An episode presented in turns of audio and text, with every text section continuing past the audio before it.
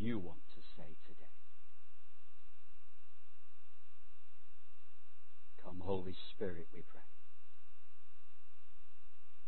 The one who is intimately acquainted with all of our ways.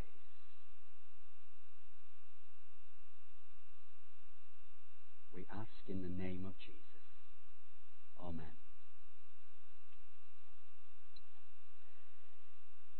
It's a familiar portion of Scripture, I'm sure, for some of you who've been around for some time in the life of the church. The rebuilding of the walls of uh, Jerusalem. And, um, you know, I wondered when I was planning over these previous weeks as to what things to be um, preaching about. And this passage came to mind because I'm mindful of the predicament that we're in as a country, the challenges that we are having at the moment, and equally the challenges that we may be having within our own families and communities. Who's going to stand in the gap and seek the Lord? Who? Who's going to call on God to come to our aid and help? And the Jews were returning back to Jerusalem after being in exile for 70 years. They were perhaps coming back in dribs and drabs, but they were coming back to their homeland, their beloved Jerusalem. That's where they belonged. But when they returned, they saw that it was a ruin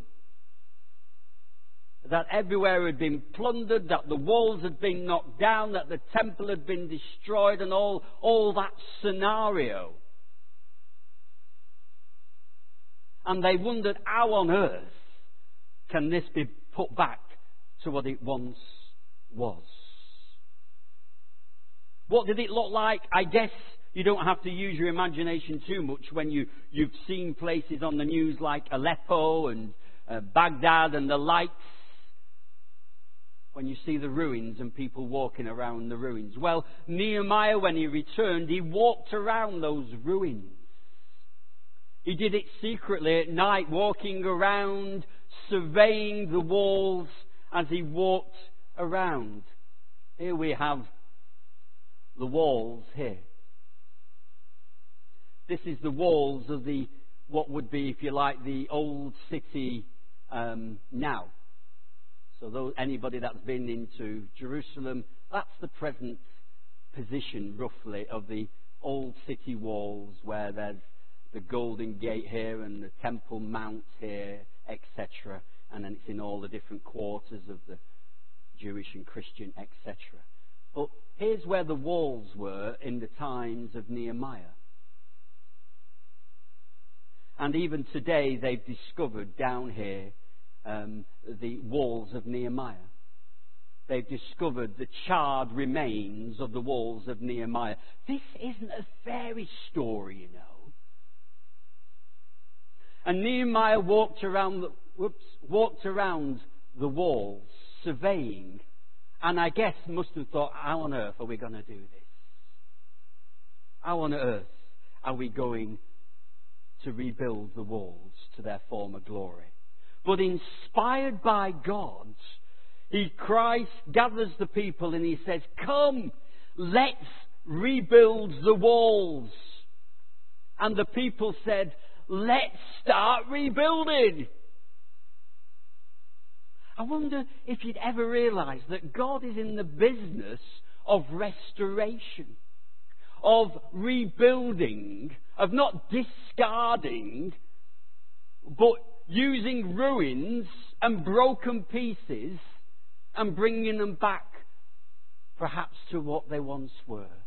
I wonder if you'd realize that God is building his church. And the gates of hell will not prevail. And yet, for 2,000 years plus, there are rumours and gossip saying, oh, the church has had its day. It's going to die off. Many, many philosophers over the centuries have said the same. And you know what? They've come and they've gone. And many empires have rose, the Persian and the Babylonians, the Romans, the Greeks, etc., have come and gone. And yet God's word still prevails through it all. And yet God's church, the one that He's building, is still standing.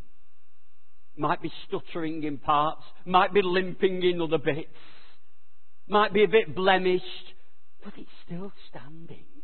And God is the one who's building the church. And I take great comfort from that as pastor because sometimes as pastor you think it's all down to me. But it's Him that's building the church. I simply offer myself to serve and to be part of the building of the church. And so, here we have the charge from Nehemiah come on, let's rebuild.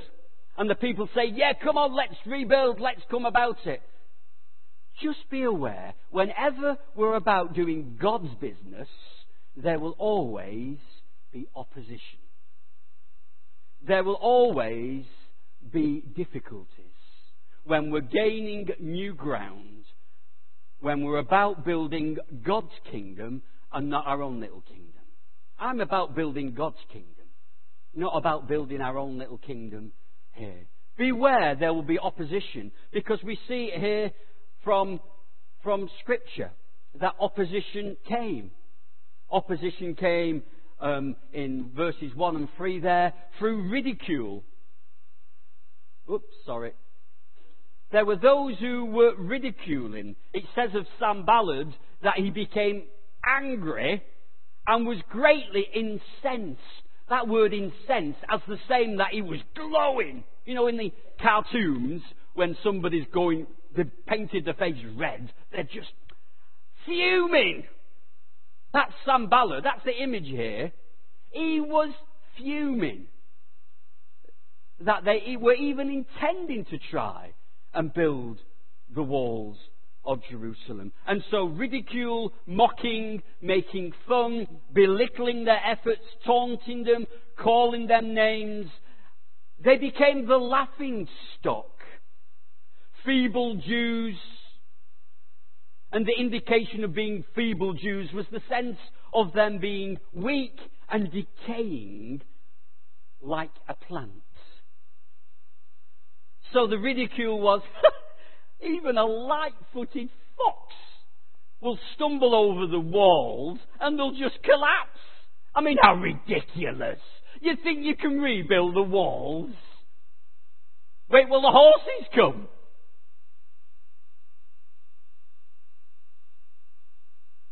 And so there was a sense of stop now and don't embarrass yourself. And then there was the casting the doubts. You lot build a wall. It's like saying to me, Steve, you're doing the plumbing. My wife has suffered with my plumbing. In our early days of marriage, when there was a simple job that needed to be done, before the days of internet and I couldn't get guidance there, my dad, mum and dad, for a wedding present, gave me the Reader's Digest DIY book with the pictures. Do you remember it? Some of them you had pictures to, to guide you through. And I was trying to change a tap, a unit. And I said to my wife with confidence, having read the instructions carefully, it's okay, love. The water will only be off for an hour or so while I sort this. 48 hours later, I had to call in help. And they were casting doubts that they didn't have the skills or the labour force to build the walls. Give up now. And then they were beginning to instill fear within them. When they were halfway through rebuilding, the enemies of Jerusalem were plotting together. And they were stirring up trouble. And there was a whisper campaign. And the whisper campaign was just be careful because actually the enemy's going to come and they'll be all over you like a rash. You've no chance. Don't start now. Do a bit of self preservation. Go and hide, or something like this is my interpretation, I might add. Keep yourself to yourself. Don't put your head over the parapet. And we read there from this uh, campaign that the Ashdodites, they're on the coast of the Mediterranean, just down from Tel Aviv, Ashdod, one of the ports that is there now, they joined this alliance from the west. And we had Sanballat, who was in Samaria, he was from the, in the north of Jerusalem. And then we had Tobiah and the Amorites on the east, if you like, over in Jordan, as it present day is now. And then there was the Arabs, it says, from the south. So north, east, west, south. The clouds were gathering, if you like, to come upon Jerusalem. And, as it were, phrases that have been used over recent years to push them into the sea. It reminds me of the Six Day War in, in Israel in 1967, when the enemies of Israel gathered exactly like that, all around them, with a tiny little army, and they were attacked. But somehow, the world took out the calculation of God's, and they prevailed against incredible odds.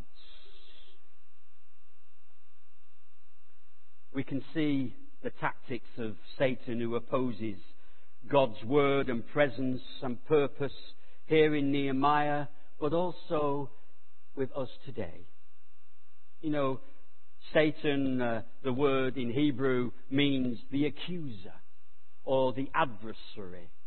He's recognized as a liar a deceiver, masquerading as an angel of light. This is what Scripture says. Scheming and plotting, slandering. Peter paints the image of someone who prowls around like a roaring lion, looking for someone to devour, instilling fear. And I love the way in which John Bunyan describes the lion in the Pilgrim's Progress, that that as the pilgrims were on this journey, um, and they were being opposed on that journey by these lions, when they came across them, yes, they were making lots of noise. Yes, they were able to put fear into the pilgrims. But there was an important observation Bunyan made when he was writing the story. The lions were chained. The lions were chained.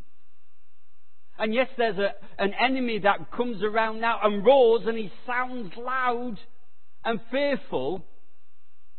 But there is someone who is able to chain them. And there is somebody who's standing between us and those lions and protecting us on that journey. So look at our country at the present moment. In a place of chaos, we're divided, one for this, one for the other. I don't know about you when it comes to the election, and I'm not telling you how to vote, but I have to say, oh Lord, have mercy.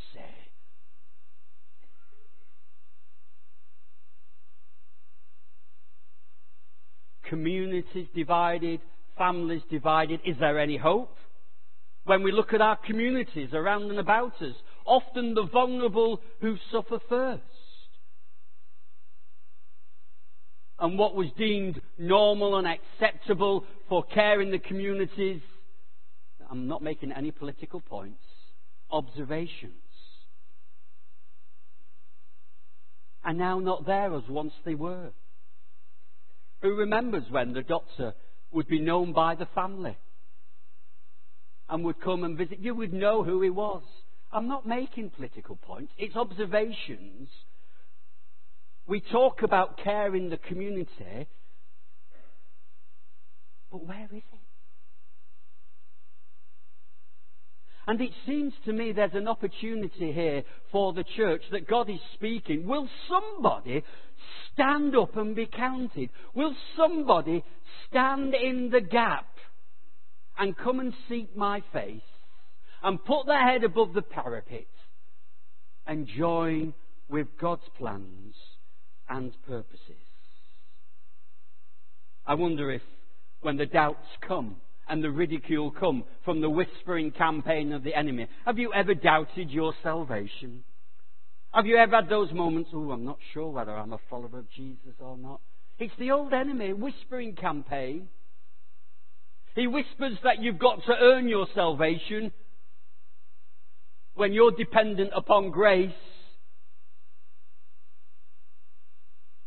And so the whispering campaign is, no, you've got to do this, you've got to be a good, a do-gooder and whatever. And all the time, God is offering His extravagant love and grace to us. Come to me. Come to me. Come as you are, but come to me. And as we come to Him just as we are, He doesn't leave us as we are, but He does a work of transformation in and through us, that we are then able to do those good works in the name of Jesus. Maybe people have made fun of you too. Maybe people have laughed when you've offered service in all sorts of different directions. Let me remind you, this isn't anything unusual or unknown. Remember all the attempts on Paul's life, preventing him from taking the good news message. Remember Jesus and all the difficulties that he had when he walked planet Earth. And eventually, near in, what, in the part of his life, he warns the followers of Jesus and he says, If they've done this to me, then they're likely to do it to you. If the world sees Christ in you, the hope of glory, a reflection of Jesus, you're likely to get trouble. You're likely to get opposition. You're likely to be ridiculed. You're likely to be fearful because of what might be. And then Jesus says, In this world, you will have trouble. But take heart. I have overcome the world.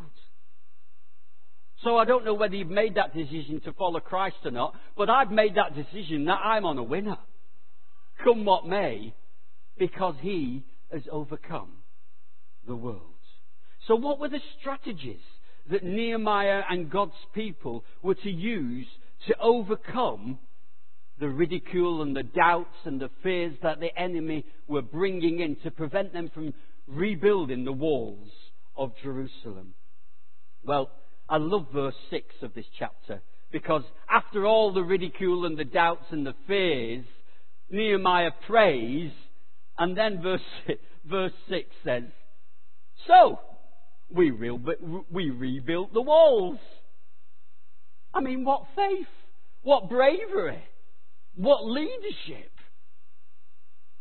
That despite all that was happening, he was still charging. He was still keeping his eyes on God. So we rebuilt the walls. And so there's a call to stand in the gap.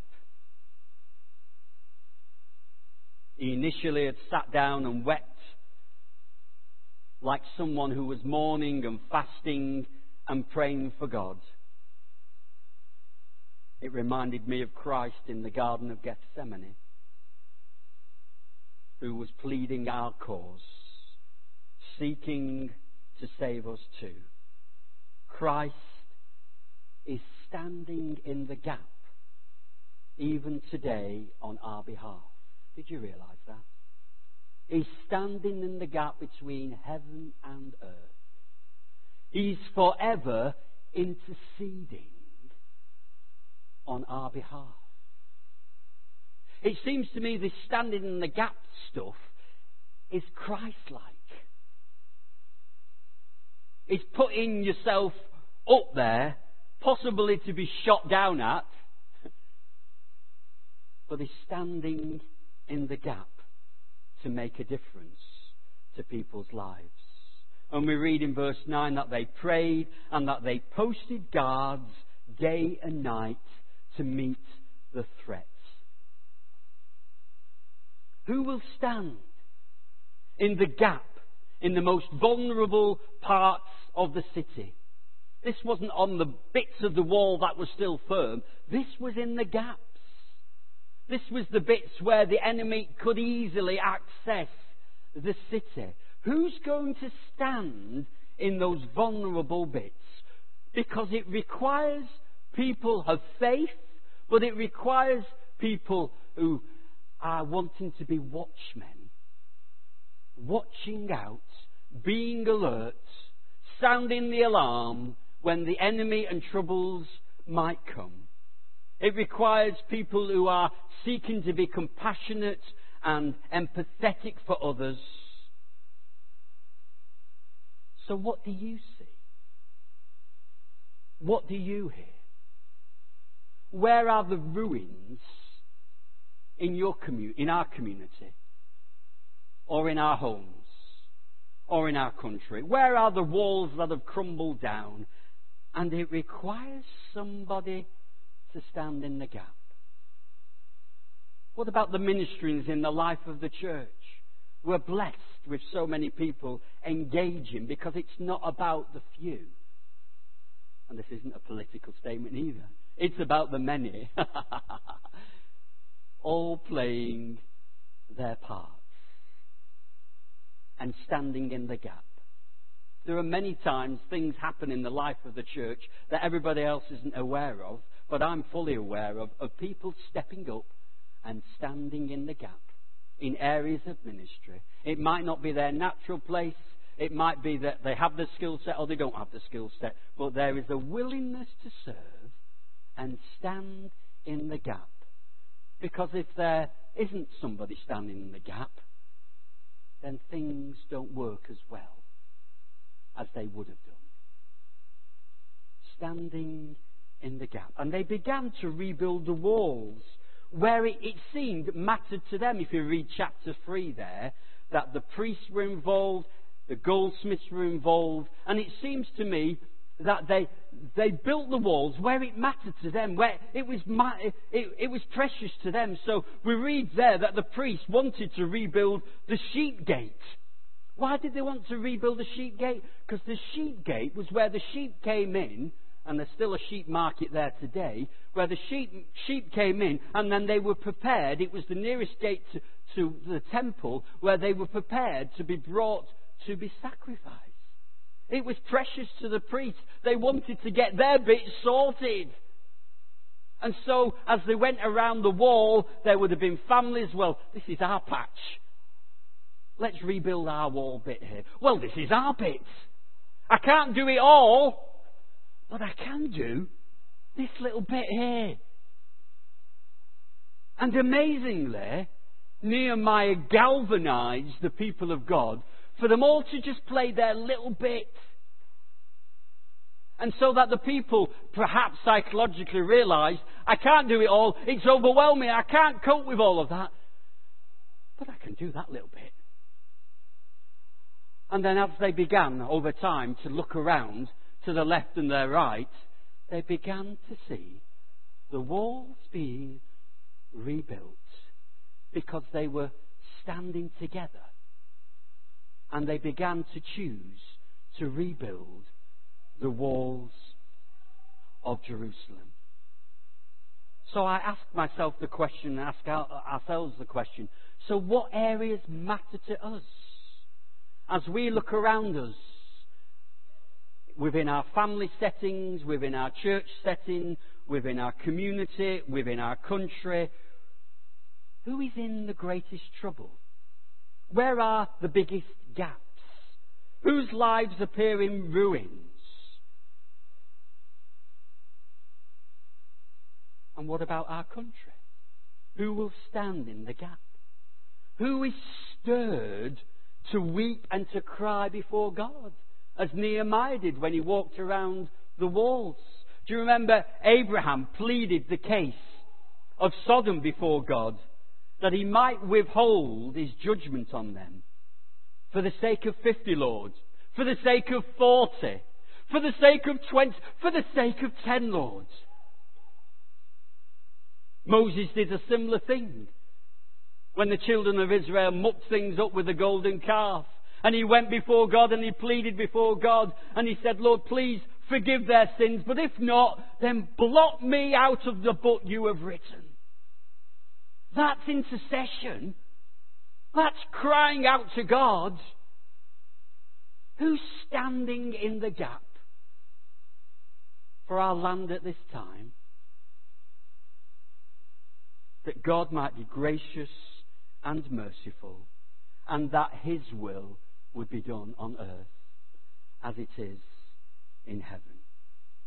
It seems an impossible task on its own, but calling everyone to play a part, they made it manageable and less overwhelming. Whether that's for us in our present situation, any building projects, whether that's messy church, whether that's stepping out and doing alpha, whether the discussions regarding cafe ministry at the present moment, whether that's coming alongside people pastorally, caring and rebuilding broken lives. They stood side by side, shoulder to shoulder, to rebuild the ruined walls of Jerusalem. And they all chose to play a part. The, tra- the strategies of Nehemiah was for people to stand in the gap, but also it was important that they stood united, that they weren't in disarray. Unity is a reflection of the Godheads. One body, one spirit, one Lord, one Father of all. And it seems to me that when we're united, we capture a glimpse of God. Unity is something that God wants to bless. Read Psalm 133. I want to be in that place where God can't hold back his blessing because we are tightly united in him.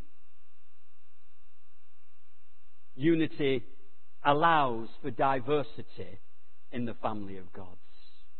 We're not all the same. Look around, we're all different. And we all have a different life experience, different skill sets that we can bring and offer to the family of God and to the kingdom of God. Unity allows for diversity. So when you look at those building the walls, it wasn't just the bricklayers, but the priests were involved, and the perfumists were involved, and David Cohen, the goldsmiths, were involved.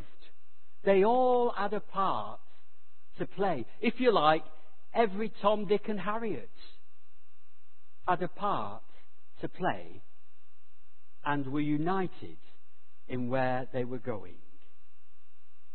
And it seems to me that the main aim of any opposition would be to get the family, the people, at loggerheads with each other. However talented anyone is, disunity spells trouble in any family, organization, or team. Our country and our communities are divided at the moment, and that has a ripple effect on our homes and church. We need to learn to agree to disagree well. Without seeing the opposing view as the enemy. Sadly, it seems to me that most of the disagreements in the life of the church are not about doctrinal matters. Is Jesus Lord or not? And those, some of those principles are worth fighting about. But most of the disagreements in the life of the church are usually down to opinions and preferences. And people perhaps not submitting and digging their heels in and making life difficult and awkward. And we all know, we've all been, we've been around long enough, we all know the ripple effects of that. We all know the pain and the agony of those things. And the old enemy is sat there rubbing his hands because we're in disarray and not able to do anything or think straight. Because in those difficult moments of disunity, to be honest, in my experience, it becomes all consuming. You can't think of anything else. You're trying your best to try and sort things out, and somehow it's one step forward and two steps back in those difficult places. So the secret of rebuilding the walls is unity. So when any of the tactics of the enemy comes in and there's a whispering campaign of, oh well, he's doing what he wants to do, or whatever, just be aware of where it might be coming from. And my policy has always been, if you've got those disagreements, please come, go and talk. Talk to the person rather than talking to half a dozen other people first because then that grumbling turns to gossiping and that molehill turns to a mountain. And then there's a side here and there's a side there. That isn't Christ like. And I know we're human. That's how we're all human. I am far from perfect. And we all make mistakes. I was telling Marion just the other week, I made another mistake.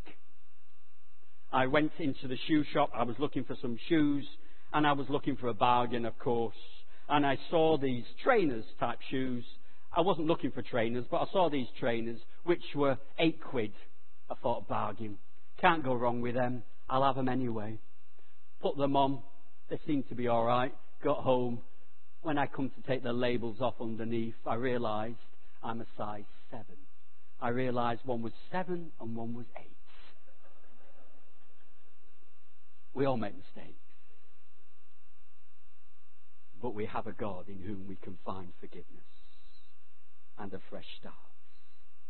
And the prayer of Jesus in, in Gethsemane was that, do you know what his prayer was? Was that we might be one. That's how serious unity is. That we might be one. So there's a part of the unity where we're doing our best Scripture encourages us do your best. Make uh, every effort to keep the unity of the Spirit through the bonds of peace. Speak well of each other. Pray God's blessing on each other. Avoid the gossip and the hearsay. Recognize the variety of gifts in the life of the church. As James would say, be quick to listen and slow to speak.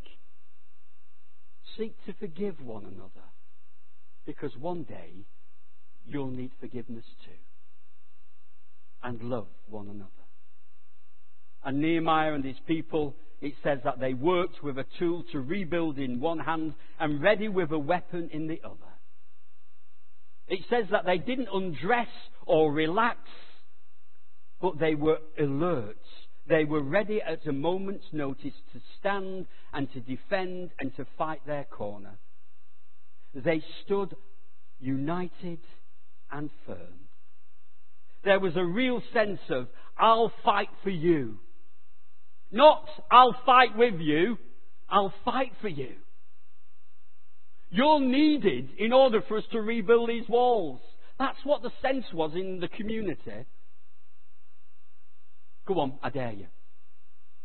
Turn to the person on your right and your left and say to them, I'll fight for you. Go on.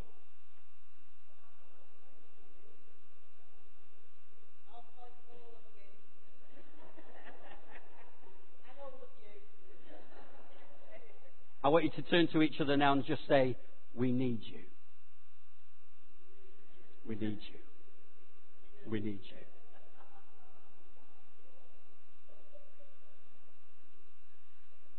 Do you know what? There'll be folk here this morning that just hearing that said to them will be a shot in the arm of just encouragement.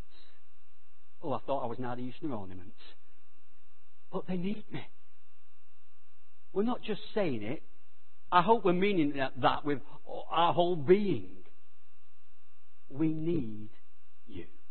I need you.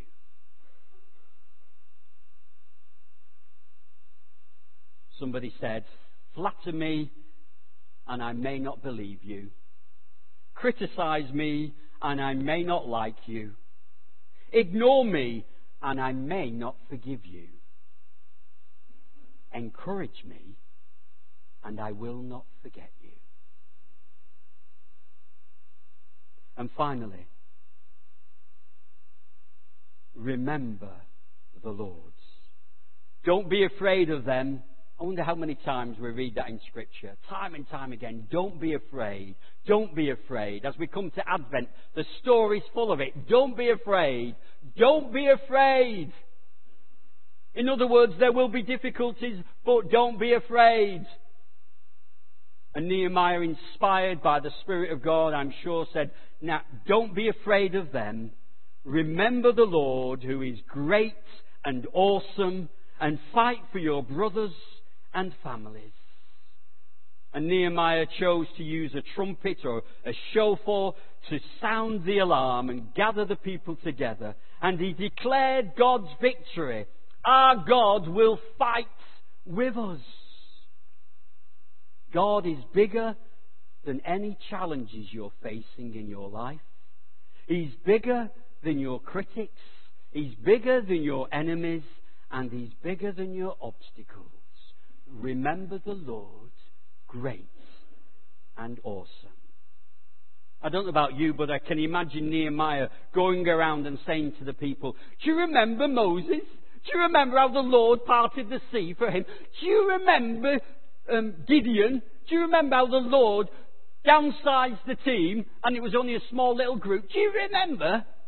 And they're all going, oh yeah, oh yeah. The Lord came to our aid, didn't he? Well, why wouldn't he now? Do you know what? We've also got our own little stories. And maybe part of that is not necessarily saying, do you remember Moses, but also just remembering God's gracious and loving work within our own lives and telling our God stories to other. Yeah, I was in a place like that, Bridget too. But do you know what? I didn't know what to do. I didn't know where to turn. But the Lord came in and touched my life when nobody else could. It's telling our God stories. Remember the Lord. Great and awesome is He. And He is able to do exceedingly abundantly, above all that we could ever ask or dream about, according to his power that is at work in and through us. I'm just going to flick the page to verse to chapter 6 and verse 15 and just and just read verse 15 and 16. And it says, So the the wall was completed on the 25th day in 52 days when all the enemies heard about this, all the surrounding nations, wait for it, all the surrounding nations were afraid. That's a turn, turn up for the books, isn't it? All the surrounding nations were afraid and lost their self confidence because they realized that this work had been done with the help of our gods. Wow. There must have been some trumpets being blown when that wall was rebuilt. So, together, let's stand in the gap. Let's stand in an attitude of prayer and intercession. Let's stand in those areas where there's gaps in the life of ministry. Let's stand and come alongside people who are struggling and broken. Let's stand within our communities for those who seem vulnerable. Let's stand for justice and truth.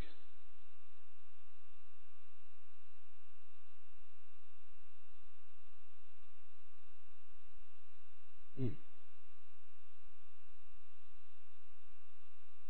So, I'm exhausted now.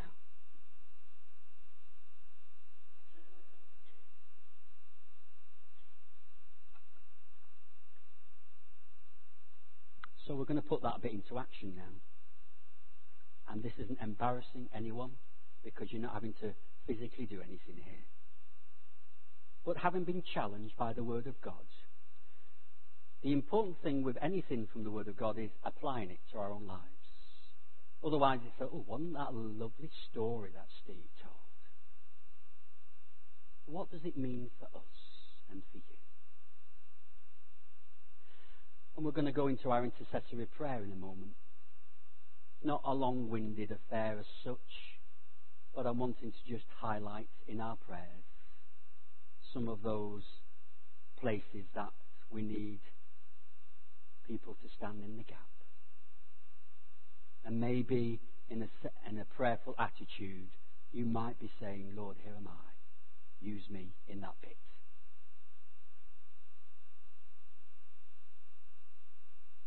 Let's pray that we will maintain our bonds of peace and of unity.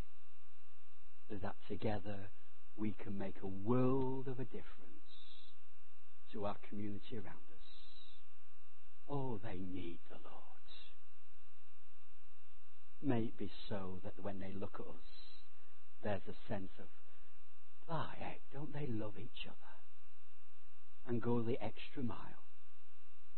What is it about them? Who is their God? We're going to use that newer song that we that uh, Richard introduced